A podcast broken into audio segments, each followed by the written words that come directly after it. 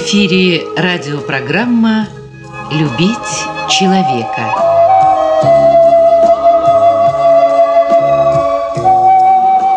У микрофона автор и ведущий радиопрограммы писатель Константин Антишин.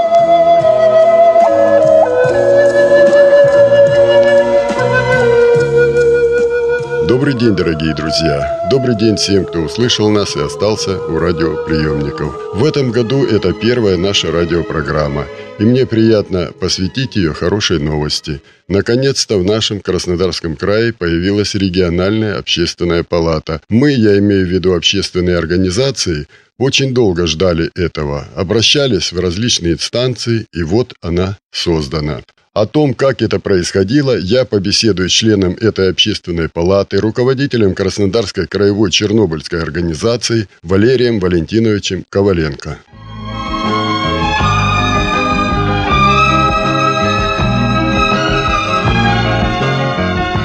Валерий Валентинович, я прежде всего поздравляю и вас – и нас всех, то есть э, общество, с тем, что у нас в Краснодарском крае наконец-то создана общественная палата. А дело в том, что федеральный закон был принят в 2005 году, потом краевой закон был принят в 2008 году, а общественной палаты так и не было. А вот на мой взгляд, когда нет площадки, где бы общество через своих представителей могло вести нормальный, спокойный диалог с властью, тогда люди выходят на улицы. Но мы видели у нас в стране это 90-е годы, и вот на Майдане на Украине. То есть это худший вариант. И еще э, приятная новость э, для меня, как человека, который занимается проблемами инвалидов уже 25 лет, это то, что в эту общественную палату вошли представители от общественных организации инвалидов, вот в том числе и вы, как руководитель краевой чернобыльской организации. Но, к сожалению, очень мало информации, ну, буквально новостные были только. Как это происходило, само создание общественной палаты? Ну, во-первых, я также присоединяюсь к вашим поздравлениям и хочу поздравить всех э, жителей нашей Кубани, что у нас формирована общественная палата Краснодарского края. На начальном этапе, согласно закону, губернатор э, назначил 10 человек туда. Затем был объявлен конкурс кандидатов в общественную палату. Были представлены большинство общественных некоммерческих организаций Краснодарского края. То есть э, запрещено участвовать в этом движении, в этой общественной палате представителям э, чиновника, управлений э, соответствующих муниципальных органов власти и так далее. Были поданы 44 заявки, 44 кандидата. И после того комиссия отобрала из этих 44 кандидатов 20 человек. В том числе и я вошел. Можно сказать, что на сегодняшний день палата сформирована, а руководитель э, кто и как он избирается или назначается губернатором? Первое заседание Общественной палаты Краснодарского края произошло 9 декабря 2013 года.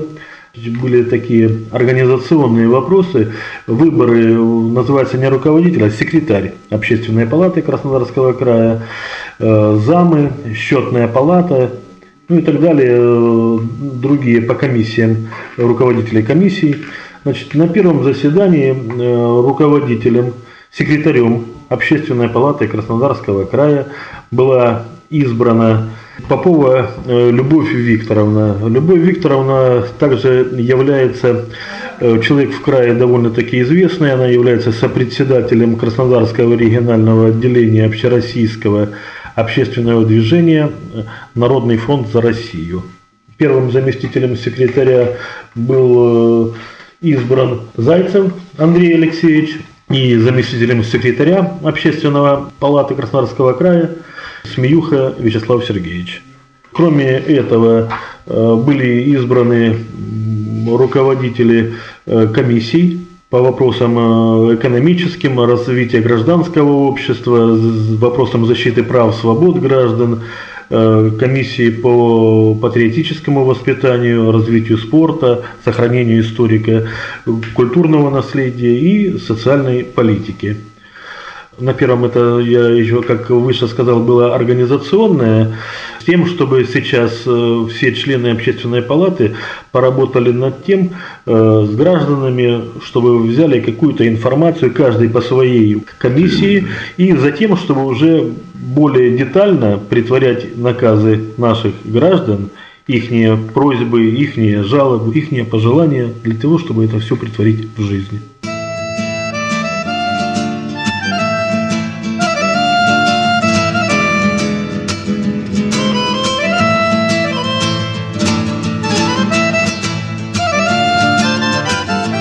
А, Валерий Валентинович, это очень хорошее э, дело, которое вы э, сейчас сказали, что э, наши наказы граждан, я себя отношу к этой категории простых граждан, кто сейчас слушает нас, скажет, а как, куда? То есть, если вот у депутата там депутатская приемная или как-то, а где вот могут найти члены общественной палаты люди и как к нему могут обратиться? Ну, в данный момент э, пока еще вопрос это формирование. Формирование адреса, формирование средств связи и все далее. Это идет в процессе работы.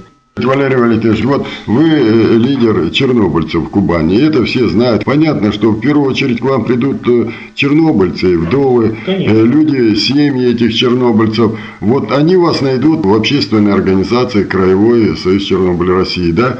Это понятно. Вот, э, э, скажем, вот э, Смеюха Вячеслав Сергеевич, который заместитель секретаря, как правильно да. называется, да, он возглавляет кубанские новости, главный редактор. Они придут, допустим, к нему, от Всероссийского общества там есть Пономарев, представитель, они могут прийти в общественную организацию Всероссийского общества инвалидов там. То есть пока вот так вот, да? Ну, на, на начальном этапе да, пока так.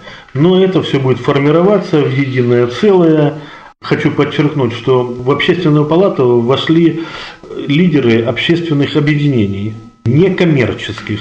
И поэтому люди довольно-таки э, известные в крае, это практически все руководители общественных организаций. То есть у них уже наработки У них есть, уже да? есть и наработки. То есть наработки общения с гражданами, да? Совершенно верно. У них есть наработки и обращения и с гражданами, и у них есть адреса, телефоны. Поэтому найти их можно будет. Но все-таки э, это все формируется и будет.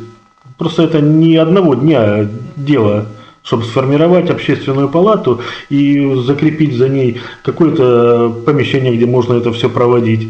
Но, во всяком случае, на население будем информировать обо всем этом. Будет работать сайт, будет все как положено. Я знаю, что вы вот сразу, когда вас э, избрали в эту общественную палату, утвердили эти вот комиссии, я знаю, что вы тут же вот в Ростов позвонили своим коллегам по Чернобыльску, поинтересовались, как работает у них областная общественная палата Ростовской области и других. Совершенно верно. Дело в том, что для нас эта общественная палата как явление на Кубани новое. Все-таки впервые мы с этим сталкиваемся, сформируем эту общественную палату. Поэтому у тех, у наших э, соседей э, в России, естественно, уже есть опыт наработки какой-то. Безусловно, мы с ними перезваниваемся, общаемся, э, берем у них материалы и будем использовать то, что лучше, конечно, притворять в жизнь у нас здесь, в Краснодарском крае. Валерий Валентинович, мне как простому гражданину, который тоже хотел бы обратиться в общественную палату с определенными вопросами, просто как частное лицо, а иногда и как человек, который очень много лет занимается проблемами инвалидов, мне бы, например, хотелось, чтобы у вас были какие-то полномочия, чтобы вот э, вы, ну, допустим, я в кабинет какой-то иду, а мне там скажут, приходите завтра, послезавтра, или там э, просто не станут разбирать мой вопрос, чтобы у вас какие-то были вот ну, я не знаю, вот ресурсы, полномочия, чтобы вы имели доступ к любой информации, чтобы вас могли принять э, в самых высоких структурах власти. То есть э, мне тогда выгодно, что у нас есть общественная палата, потому что я через вас могу достучаться с какими-то проблемами. А у нас э, всегда они есть, были и будут проблемы. Ну, знаете, действительно, это такой вот вопрос хороший вы задали. Э, дело в том, что э, мы на первом заседании обговаривали все эти нюансы и прорабатывали вопрос, чтобы помимо удостоверения для всех органов власти было доведено, что такое общественная палата, чем занимается, и чтобы беспрепятственно был доступ членов общественной палаты именно во все учреждения от самого низа до самого верха, исполнительная и также законодательная власть. Получение информации. Естественно, тоже, да. конечно, потому что по закону об общественной палате, по российскому нашему закону, любой член общественной палаты имеет право потребовать документы которые вот интересуют его в процессе э, какой-то своей работы, именно по запросу граждан, нормативные и так далее, и так далее, вот эти документы имеют право требовать. Соответственно, и доступ должен быть к этим документам. И также к тем органам власти, которые непосредственно заняты в том вопросе, который вот в данный момент будет представлять член общественной палаты.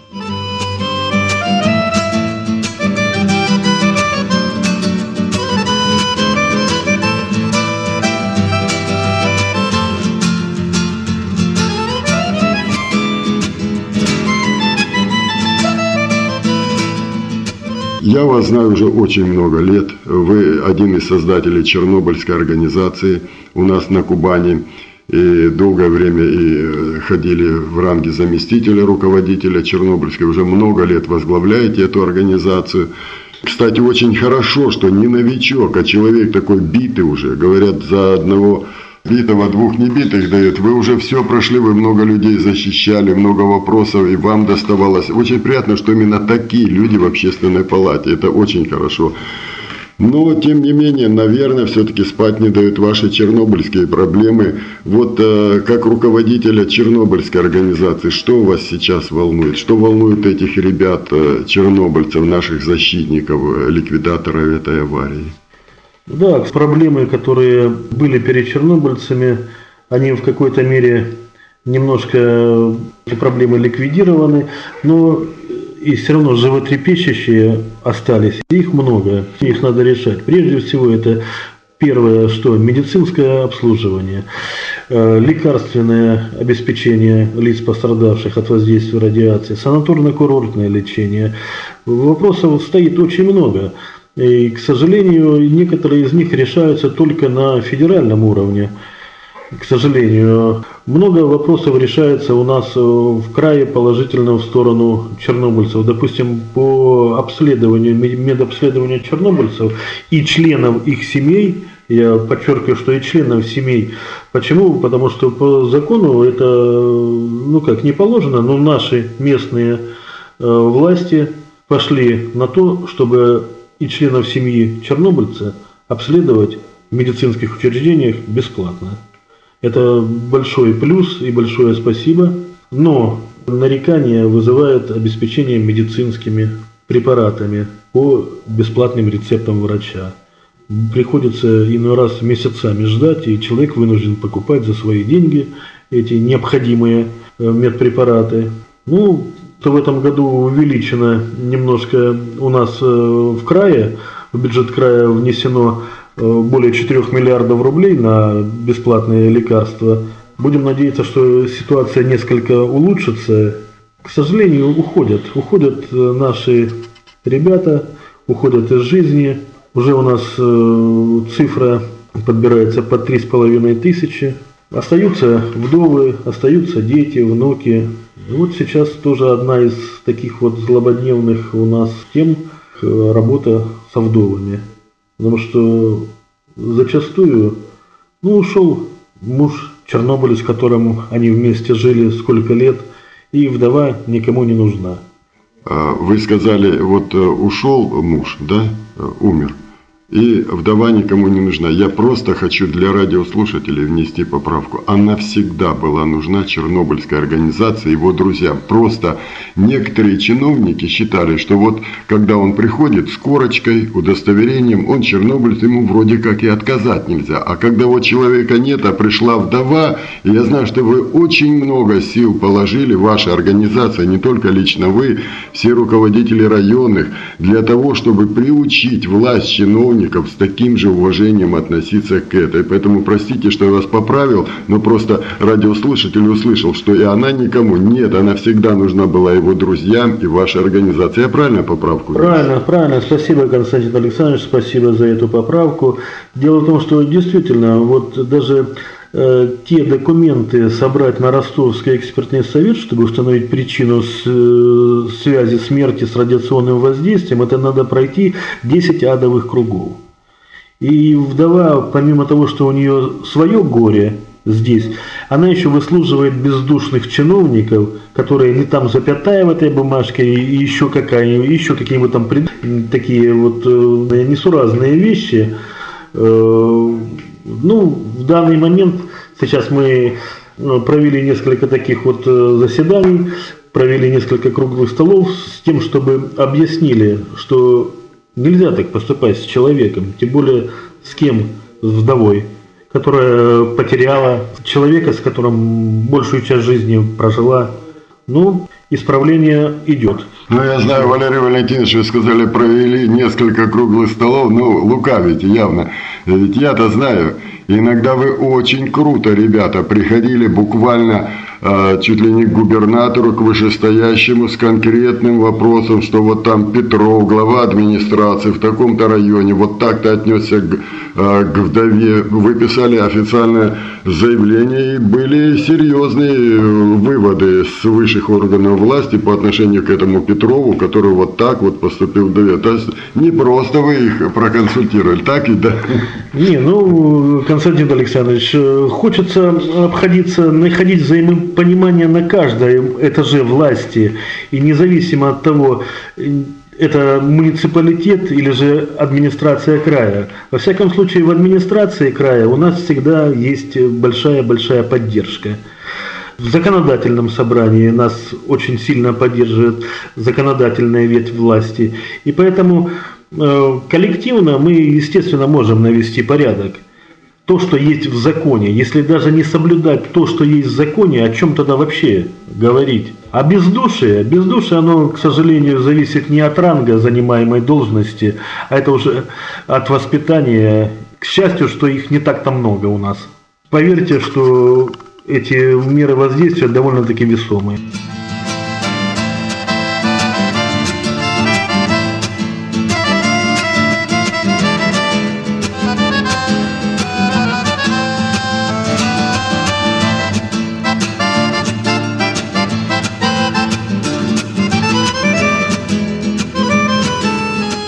Я знаю, что э, работа ваша как э, лидера, она как бы разбита на две части. Вот одну часть мы сейчас затронули, это забота о тех э, людях, ликвидаторах, об их семьях, о вдовах, это социальное. Но я знаю, что вы огромное внимание уделяете и памяти, и этой трагедии, и этим ребятам. Вот если можно, немножко об этом.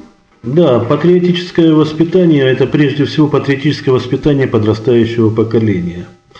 В этом году уже будет 28 лет, как произошла эта страшная Чернобыльская катастрофа. Доходит иной раз до такого абсурда, что школьники не знают, что такое Чернобыль. Они слышали, ну, где-то что-то, какой-то Чернобыль, а что это такое, непонятно.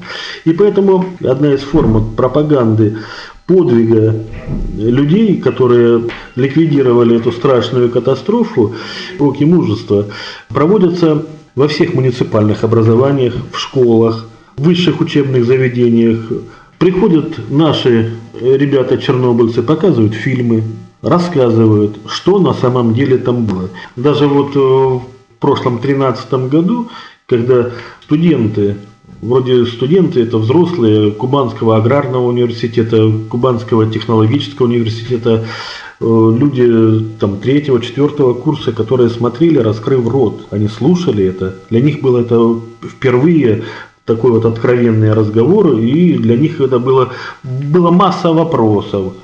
Вообще они живо этим интересуются, и поэтому с удовольствием мы ходим на такие встречи, когда нас приглашают, но не то, что даже приглашают, мы и сами напрашиваемся, потому что это одна из форм работы, пропаганда подвига чернобыльцев. Далее, у нас э, во всех муниципалитетах края установлены памятники или памятные знаки в честь э, наших ликвидаторов.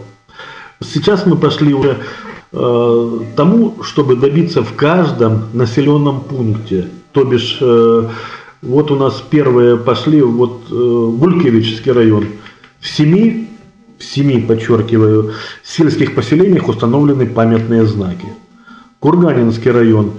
К концу 14 ну пусть даже 15 года будет установлено тоже во всех сельских поселениях памятные знаки чернобыльцам. Самое отрадное, что власть исполнительная приветствует это.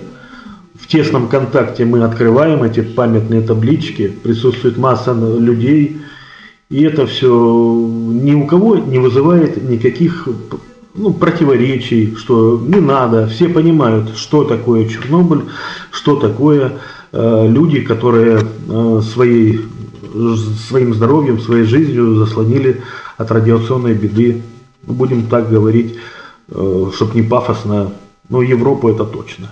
Помимо этого, у нас издаются книги, книги памяти, книги подвига чернобыльцев.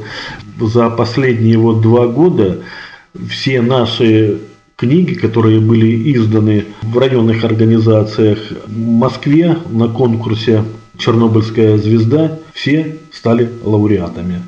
И опять же я хочу поблагодарить тех глав администраций муниципальных, которые с большой душой идут навстречу пожеланиям чернобыльцев и помогают им сделать такие вот книги.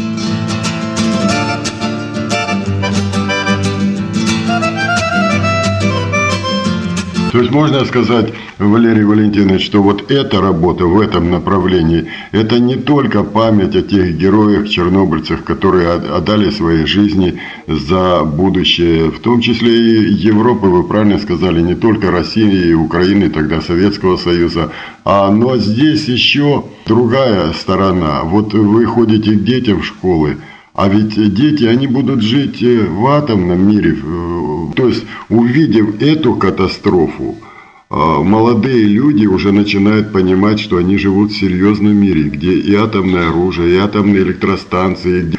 Вот это тоже ведь и образовательно очень важно. Да, у нас век, атомный век. Вето, никуда мы от этого не делаемся. Но для того, чтобы эксплуатировать эту всю технику, нужны грамотные толковые специалисты, которые не будут допускать тех ошибок, которые были на Чернобыльской атомной электростанции допущены и к чему это привело. Валерий Валентинович, мне очень приятно было беседовать, просто время программы ограниченное. Ну и последний, Валерий Валентинович, Олимпийские зимние игры будут проходить в Сочи, и поэтому ну, может быть, что-то пожелаете, каких-то побед и Российской Федерации на зимних Паралимпийских играх? Конечно. Для нас это историческое событие не только для Краснодарского края, для России в целом. Олимпийские игры зимние впервые проводятся, и тем более у нас проводятся в регионе, в Сочи. Поэтому хочется э, пожелать сборной нашей российской удачного выступления – во всех видах спорта. Мы ждем рекордов, ждем медалей, и мы надеемся и верим в нашу российскую команду.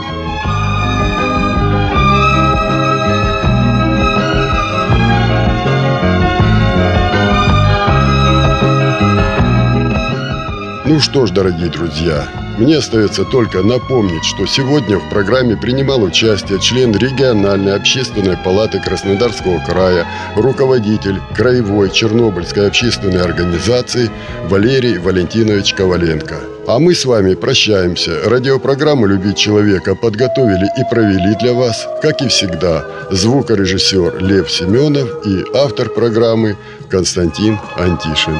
До свидания.